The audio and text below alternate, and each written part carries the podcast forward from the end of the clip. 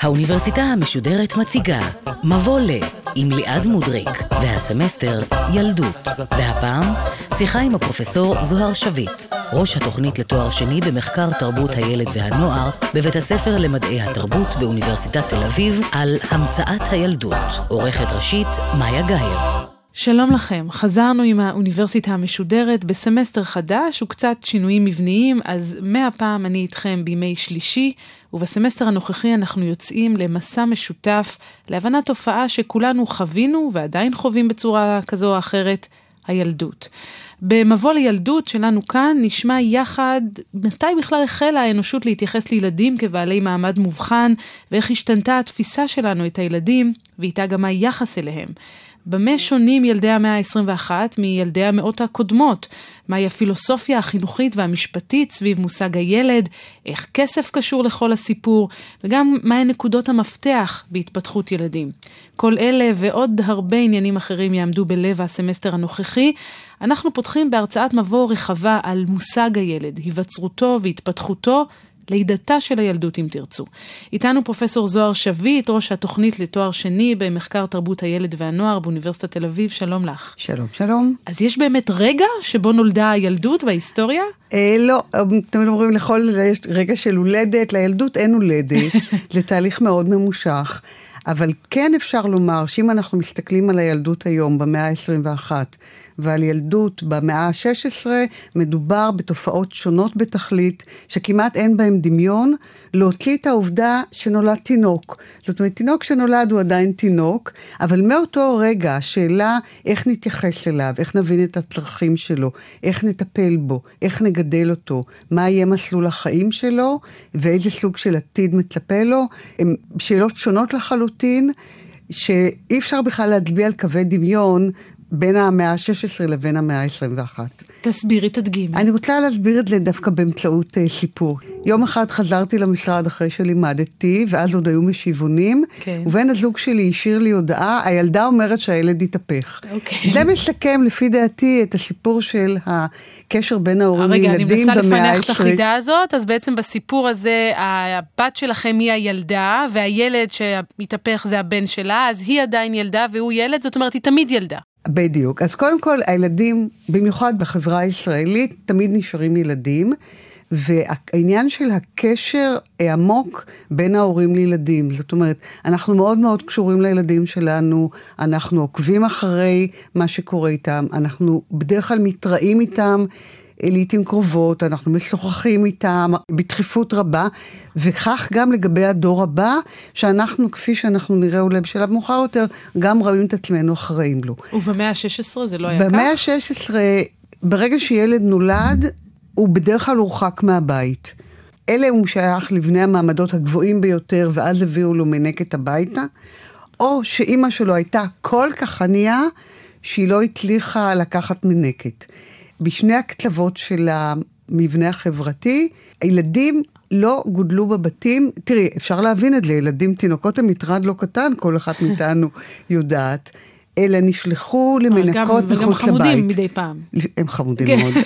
אם לא היו כל כך חמודים, אני לא חושבת שהיינו עושים את המאמץ הזה. לא כן. צריך לדאוג להם היום. לא, אבל את אומרת, אז מה, הם היו יוצאים מהבתים? הם היו מוצאים מהבתים.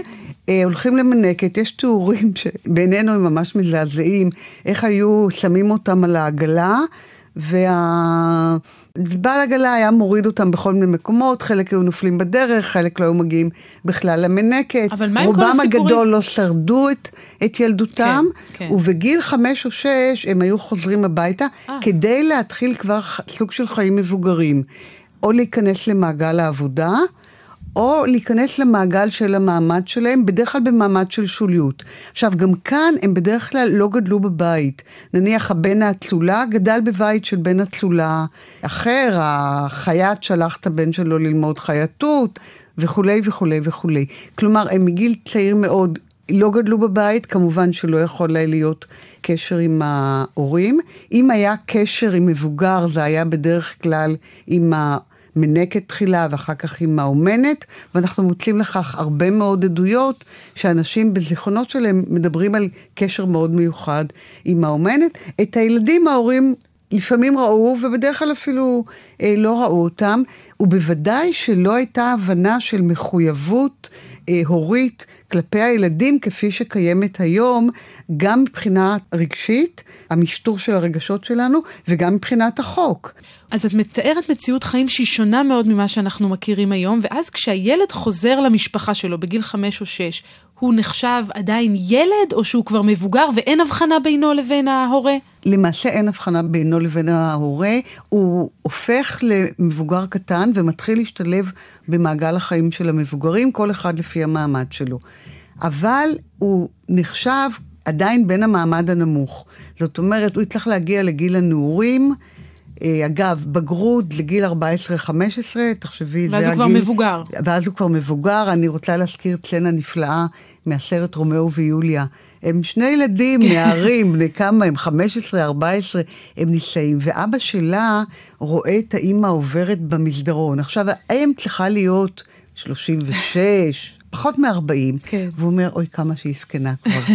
זאת אומרת, אנחנו צריכים לזכור גם שמתו בגיל יחסית צעיר. כן. תוחלת החיים הייתה הרבה יותר אה, נמוכה מאשר היום, ולא היה זמן לחיות חיים מלאים כמו שאנחנו מבינים אותם. אז איך זה בא לידי אותם. ביטוי? זה שהם לא ילדים כמשהו מובחן ממבוגרים, אלא הם מבוגרים קטנים? איך זה מתבטא בחיי היום-יום? זה בא לביטוי קודם כל בעניין הלשוני. לנו יש המון ביטויים שמציינים עולל, תינוק, ילד, נער, מבוגר. וכולי. בשפות אחרות, אגב, יש הבחנות אפילו עוד יותר אה, דקות.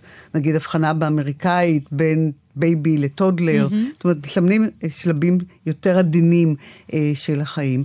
לא הייתה הבחנה בין ילדים למבוגרים, ואנחנו רואים שהמילה bébé, baby נכנסת לצרפתית מאוד מאוד מאוחר, כדי לסמן את מה שאנחנו קוראים לו תינוק. המילים שמסמנות היום את הילדות והנעורים, סימנו אז מעמד. ואנחנו מוצאים לזה ביטוי עד היום. תחשבי שלמשל, המילה Fräulein, או Mädchen בגרמנית, עד היום היא מסמנת משרתת, נכון? בבתי מלון כן. כתוב Mädchen bitte Zimmer auf, נכון? בצרפתית המילה garçon משמשת אה, כדי לתאר משרת. או מלצר במסעדה. כלומר, עד היום אנחנו מוצאים בשפה שלנו שרידים לכך שהביטויים הלשוניים שמבטאים היום שלבים שונים בחיי האדם, ביטאו מעמדות שונים כן. אה, בחברה. אותו דבר אנחנו יכולים להגיד לגבי לבוש הילדים. לא הבחינו אז בלבוש בין אה, מבוגרים לילדים. ילדים, בני המעמדות הגבוהים כמובן, לבשו בגדים מאוד דומים לבגדים של המבוגרים, רק קטנים יותר. וה... הציורים של הילדים, אנחנו רואים שהאימא והבת לבושות אותו דבר, זה מאוד מעניין, מוקטן. כי האופנה אימא-בת חזרה לא, לא מכבר כן. גם לחיים שלנו. אז לאט, אין, אין לאט, בגדים מיוחדים לילדים, אין בגדים מיוחדים לילדים. אין צעצועים מיוחדים לילדים, אין ספרים מיוחדים לילדים. ספרים בכלל עוד אין, בכלל. אה. נכון. אבל עוד לא כותבים, נכון, לא כותבים עוד ספרים לילדים, וזה עוד צריך לחכות לא מעט שנים עד שתתפתח הספרות שמיועדת לילדים. אבל אם אנחנו מסתכלים איך מתחיל להתפתח הלבוש של הילדים, מה עולה לך בראש כשאת חושבת על לבוש של ילדים? איזה דימויים? נכון, המלאך, כן. תלבושת המלאך, כן. רואים אותה בכל התמונות של נכון. צילומי משפחה של המאה ה-19. לבנות שמלות אדומות קצרות. הילדות ייכנסו אחר כך, כי אגב, צריך לומר בהערה מוסגרת, שאנחנו מדברים על הבנים, לא על הבנות. עד שהבנות זוכות להכרה בתור ילדות בעלות צרכים משלהן, עוד דוברות הרבה מאוד שנים. Okay. אוקיי. אז כשמתחיל להופיע מושג הילד, מתחילים גם להלביש אותם בצורה שונה. מאיפה לוקחים את הבגדים האלה? מהמקומות של המעמד הנמוך, למשל בגדי מלאכים, mm. או הג'ינס, שהיה בגדי עבודה, או גלימות שאיבדו את המקום שלהם אצל המבוגרים, ונשארו באופן מאוד מעניין אצל הילדים, וגם למעלה.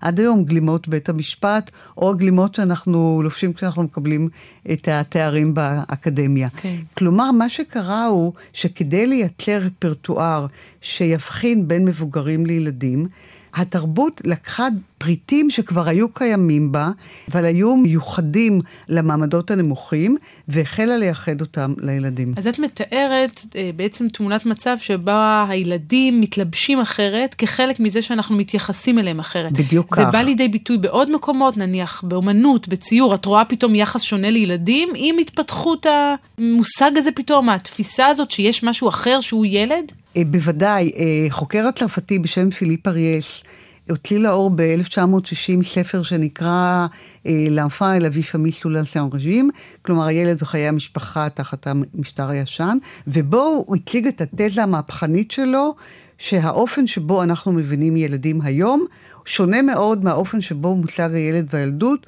הובן לפני המאה ה-17. ואחד התחומים שבהם הוא מראה את ה...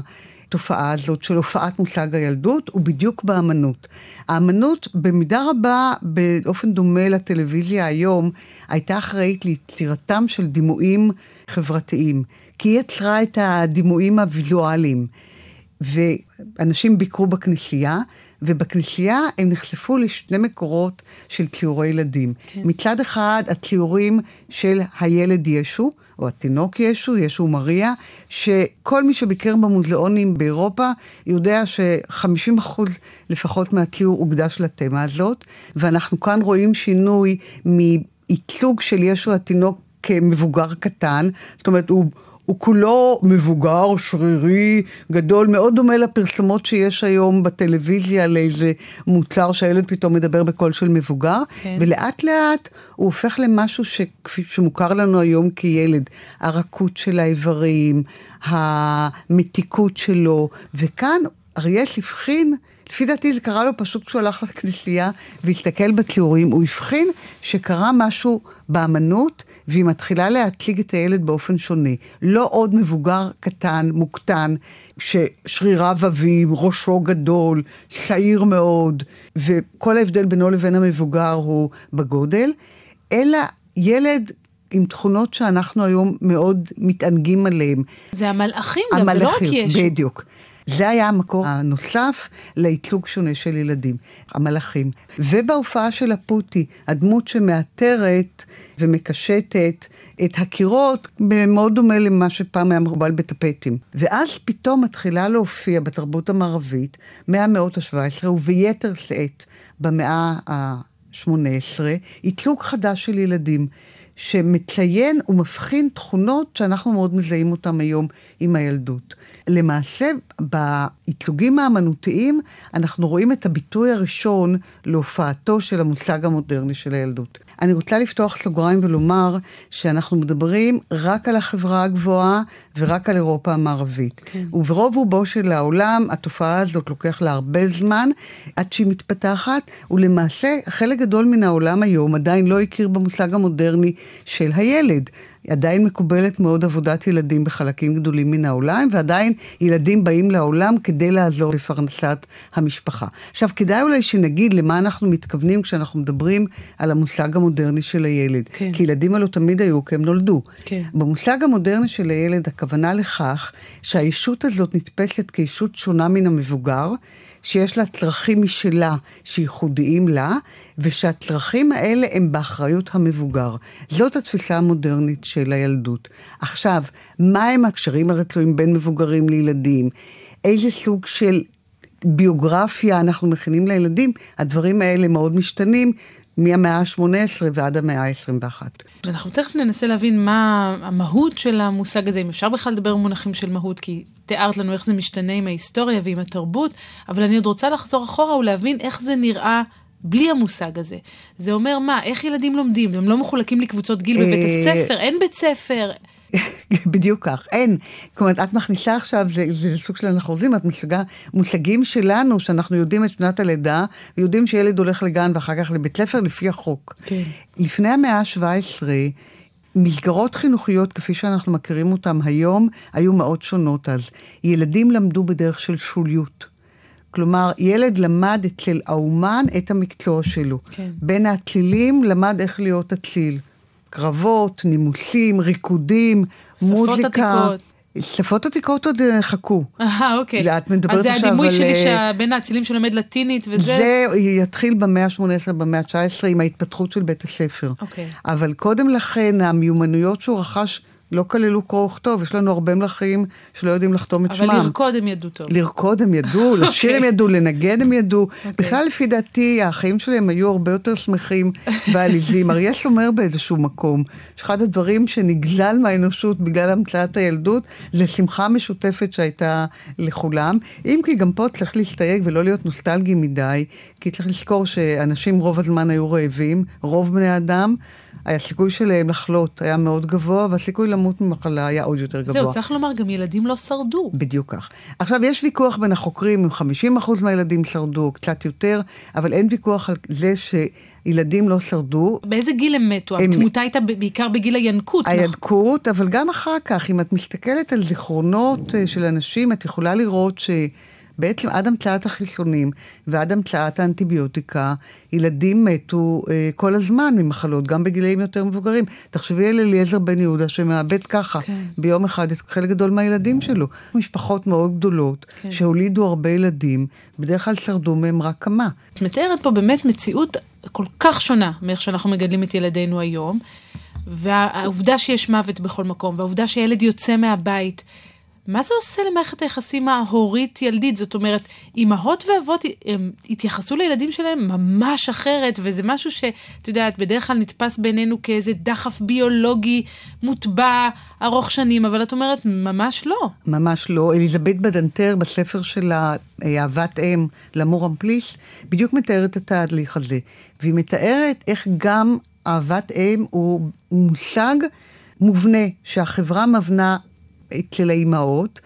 הוא לא היה קיים בעבר, כי פשוט לא נוצרו הנסיבות של לקשר בין האם לילדיה. זה כאילו נראה לי ממש זה... כי הטביעו בנו... קשה לקבל, לא, באמת. קשה, בהחלט קשה לקבל, אבל אני רוצה לומר שאנשים גדלו אז מאוד יפה, כן. ויכלו למצוא את עצמם מאוד מאושרים, גם בלי לגדול אצל אימא. קודם כל צריך לומר...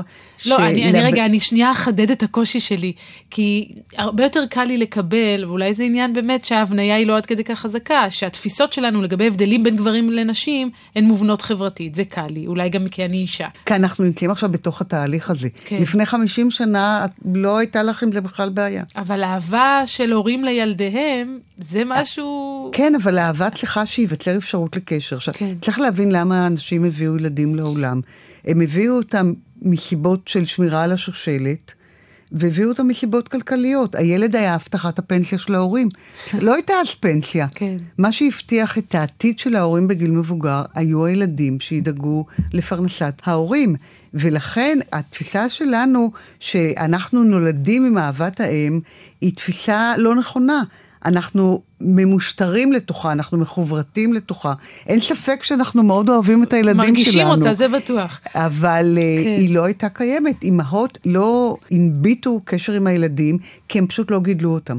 ואת אומרת, השינוי הזה בתמותת התינוקות אה, משנה גם את הדרך שבה ילד נתפס? אז תראי, על זה יש ויכוח בין החוקרים. פיליפ אריאס שהזכרנו קודם, טוען שאנשים לא הרשו לעצמם להיקשר לילדים שלהם, כי הסבירות שהם ימותו הייתה כל כך גבוהה, ורק כשתמותת התינוקות פחתה, התחילו להיות מודעים ולשים לב לילד כאישות מובחנת, שראויה לתשומת הלב של המבוגר. אליזבת בדנטר אומרת, לא, זה בדיוק להפך. רק כאשר התחילו לשים לב לילד ולצרכים המיוחדים שלו, וטיפנו בו באופן שונה, והבינו שאי אפשר להתייחס אליו כאל מבוגר גם בטיפול היומיומי, גם בהאכלה שלו, גם בהחתלה שלו, רק אז פחתה תמותת התינוקות. רק כדי לסבר את האוזן, כן. כשהתחילו לשים לב כבר לעניין של ילדים, והתחילו לערוך ביקורת אצל המניקות, יש תיאורים שאותנו מזעזעים, של תינוקות שנשארים בחיתוליהם ימים על ימים, וכמובן מפתחים פצעים. אה, נוראיים וחולים, למעשה רק החזקים שרדו, זה היה חוק השורד. ולכן גם החברה יכלה כך להמשיך להתפתח, כי הבריאים ביותר אה, שרדו, אלא כמובן אם הם היו בני מלכים והיה אינטרס מיוחד לממלכה לנסות לשמר אותם, שלא תמיד הצליח. ולאט לאט מתחילה להתפתח התפיסה שהתינוק הוא גם יצור אנושי, הוא בן אנוש, הוא בן האלוהים. עכשיו, להצביע על גורם אחד, או אפילו על מכלול של סיבות שגורמות, מביאים לתהליך הזה מאוד קשה. בכל מקרה, יש מכלול גדול של סיבות, סיבות פילוסופיות, סיבות אידיאולוגיות, סיבות דתיות, שגורמות לשינוי אה, במושג הילדות, ואלה חוברות לשינוי בייצוגים של הילד ולשינויים שחלו בתנאים הדמוגרפיים. אז ראינו כאן כל מיני תהליכים שבהדרגה יובילו לשינוי התפיסה לגבי ילדים. נדמה לי שאחד התהליכים, או האירועים ההיסטוריים שבכל פעם שדנים על היווצרות מושג הילד, תמיד זורקים אותו לשולחן, זה המהפכה התעשייתית. אני חושבת שהמהפכה התעשייתית פיתחה מאוד את עבודת הילדים, לא את ההתייחסות אל ילדים. אבל מה שקרה הוא שכאשר אנשי המוסר התבוננו בעבודת הילדים, הם אמרו, רגע, רגע, אוקיי, חייבים להשתמש בילדים ככוח עבודה, אבל גם צריך לדאוג לנשמה שלהם. ואז התחילה להתפתח מאוחר מאוד, במאה ה-19, המסורת של בתי הספר של יום ראשון. ואנחנו עוד נדבר על בתי הספר גם בתוכנית הבאה, אבל קודם אולי ננסה לזקק מהי הגדרת הילד ברגע שהיא מתהווה. מה אז, זה אומר להיות ילד? בדיוק. אריאס אומר דבר מאוד פשוט. הוא אומר, החל מן המאה ה-18, ההבנה של הילד כישות נפרדת, בעלת צרכים משלה, שנמצא באחריות המבוגרים, והמבוגרים אחראים לספק את צרכיו, היא התופעה החדשה שמתפתחת מהמאה ה-18. לפני כן, הילד לא נתפס כישות שונה, והמבוגרים לא ראו את עצמם כאחראים לצרכיו. אז, להפך... אז בעצם זה שני רכיבים. רכיב אחד זה לומר, הילד הוא לא פשוט מבוגר קטן, זה לא תעתיק. ואמרת, זה בא לידי ביטוי, ראינו את זה גם בבגדים, גם בציורים. בציורים, גם בלשון. גם בשפה, בדיוק. אבל החלק השני הוא להגיד, לא רק שהוא לא מבוגר קטן, הוא גם חסר ישע, הוא, הוא חסר, זקוק הוא להגנה. הוא זקוק להגנה. ואז בהבנה הראשונה של ההגנה אה, מתפתחת התפיסה המחנכת, אולי נגיד כמה מילים על התפיסה המתענגת. כי זאת בעצם התפיסה הראשונה שמתפתחת בהקשר של מושג הילדות. אנחנו לא יודעים למה, אבל אנשים התחילו משלב מסוים לשים לב לתכונות המיוחדות של הילד, המאפיינים שאחר כך ייעלמו בבגרותו. וזה בעיקר המתיקות שלו, והוורדרדות שלו, והגלגלות שלו, והתחילו להתענג על ילדים, ופתאום מופיעות עוד ועוד עדויות על התענגות מהילדים, עד כדי כך שאחד מאנשי המוסר אומר, מתייחסים אליהם כמו לחיות מחמד. מה, אבל מה זה אומר בפועל? הרי כולנו מתענגים על הילדים שלנו. כן, אבל ההתענגות שלנו היום תמיד קשורה במחויבות שלנו כלפיהם. ההתענגות אז הייתה התענגות נטו. כלומר, יש לנו למשל עדויות שהאימהות מתחילות אה, לכתוב יומנים על הילדים, ומי שמגדל את הילדים כותב יומנים עליהם. למשל, אירואר, הרופא של לואי ה-13, מתעד ממש את השלבים בחייו, וזה מקור מאוד חשוב להבין איך ילדים גדלו. רגע, אבל אני רוצה שנייה להבין. זאת אומרת, אם אני עכשיו מתעדת כל דבר שקורה לילד שלי, זה אומר שאני לא רק מחכה, זו איזו תקופת מעבר עד שהוא יהיה מבוגר או גבוה יותר, זו תקופה חשובה שאני חייבת לתעד כל דבר שקורה במהלכה. בדיוק. מתחילה להופיע הבנה שזו תקופת חיים נפרדת, ושיש לה... צרכים אחרים מאשר תקופות החיים האחרות. אבל אנחנו רואים גם בסיפורי ההתענגות האלה, באמת סיפורים שנורא מזכירים את האופן שאנחנו היום מתפעלים מהילדים. נכון, יש כלל בחברה היום, שאנחנו אומרים, לא לדבר על החוכמות של הילדים, ואנחנו אף פעם לא עומדים בו. כן. אני בכיתה שלי תמיד אומרת, היחידה שיש לה זכות לספר על החוכמות של הילדים או הנכדים זה אני. אתם אפילו לא תתחילו עם זה, כי אין לזה סוף. אז קורה משהו במאה ה-17 שמאוד מזכיר לנו את ההתפעמות שלנו מהחוכמות של הילדים. איך הוא ביטא מילה, ואיך הוא, יש לו פה הברקה, ואיך הוא כאן אה, עשה מעשה יוצא מן הכלל, וכאן הוא רקד נורא יפה, וכאן הוא שר נורא יפה, בהבדל גדול אחד. במאה ה-17, כשהאימא קוראת לראות את הילדה והיא רוצה להתפעל ממנה, אחרי עשר דקות בערך נמאס לה והיא שולחת אותה אל האומנת, והיא לא תראה אותה עד היום הבא, אולי עד שבוע הבא. Okay. כן. אצלנו היום ההתפעלות הבלתי נפסקת מהילדים, היא סוג הפיצוי על העבודה העצומה שאנחנו משקיעים בגידול שלהם. כי אנחנו האומנת היום. אנחנו האומנת, אנחנו ההורים, אנחנו המורה, אנחנו ממלאים הרבה מאוד תפקידים שמולאו בעבר על ידי פונקציות שונות. וזו התפיסה המשועשעת בעצם מהילדים, אבל היא משתנה. והיא משתנה כי אנשי הכנסייה מתחילים לראות שהתפיסה הזאת משחיתה את הילדים. במובן זה גם שאין הבחנה בין ילדים למבוגרים, למשל אירוער מתאר ביומן שלו איך אה, לואי ה-13 גדל עם המשרתים, אפרופו ההרחקה של הילדים מההורים. והוא צופה בכל, הכל חשוף בפניו, הם מקיימים לידו יחסי מין, אה. הם מחזרים, כן, אין, אה, אין שום מגבלה על מה שהילדים אה, רואים וחווים. ואז מתחילה להתפתח התפיסה שצריך לחנך את הילדים. וכך נולדה התפיסה המחנכת של הילדים. והתפיסה הזאת סברה שיש להוציא את הילד מהבית לשם חינוכו, ואז התפתח המושג של בית הספר, שאני חושבת שאין לנו זמן להיכנס לאופן המסובך שהתפתחה תפיסה של בית הספר, אבל הוא התפתח תחילה בתוך הכנסייה, ומעט מאוד ילדים זכו לחינוך. כן. רוב הילדים למדו כשוליות, ולאט לאט זה נכנס לחברה המערבית, שצריך להוציא אותם מחברת המבוגרים ולהפקיד אותם בידי מבוגרים אחראים שידאגו לחינוך שלהם. ואז מתחילה לדעתי התקופה הכי אומללה בתולדות האנושות של הילדות, מפני שכל המאמצים מושקעים במשטור של הילד, בחינוך שלו. ספרי ה... א', ב', באות A, מתחילים במשפט In Adam's fall we sinned all. כלומר, החטא הקדמון. האדם נולד בחטא, והתפקיד שלנו כמחנכים הוא לעקור ממנו את החטא. ואז מתחילה כל התפיסה שצריך לחנך את הילד למשמעת, התפיסה של חינוך ילדים ביד קשה. כן, המורה עם הסרגל. המורה עם הסרגל, ההלקאות הנוראות, ממש עינויים שהילדים עוברים, ותשימי לב שכל ספרי הילדים הבריטיים חוזרים את ההלקאות האלה שוב ושוב. כן. אז לרועל דל יש ספר בשם בוי, שמתאר את הילדות הנוראה שהוא חווה, ואנשים לא מתגעגעים לילדות שלהם.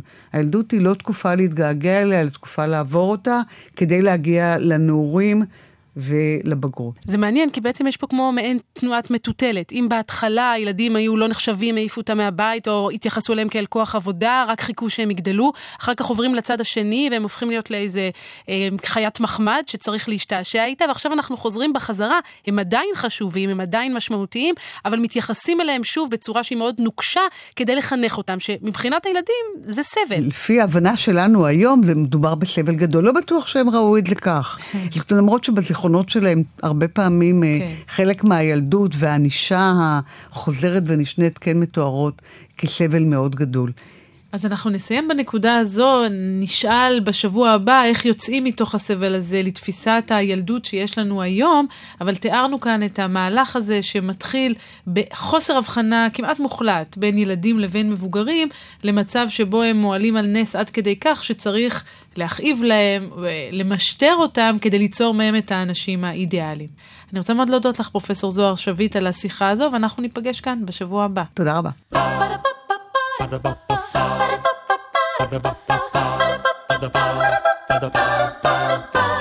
האוניברסיטה המשודרת, מבוא ל. ליעד מודריק שוחחה עם הפרופסור זוהר שביט, ראש התוכנית לתואר שני במחקר תרבות הילד והנוער בבית הספר למדעי התרבות באוניברסיטת תל אביב על המצאת הילדות. עורכת ראשית, מאיה גאייר. עורכת ומפיקה, יובל שילר. עורכת הדיגיטל, נועה שינדלר. האוניברסיטה המשודרת, בכל זמן שתרצו, באתר וביישומון גלי צה"ל ובדף הפייסבוק של האוניברסיטה המשודרת.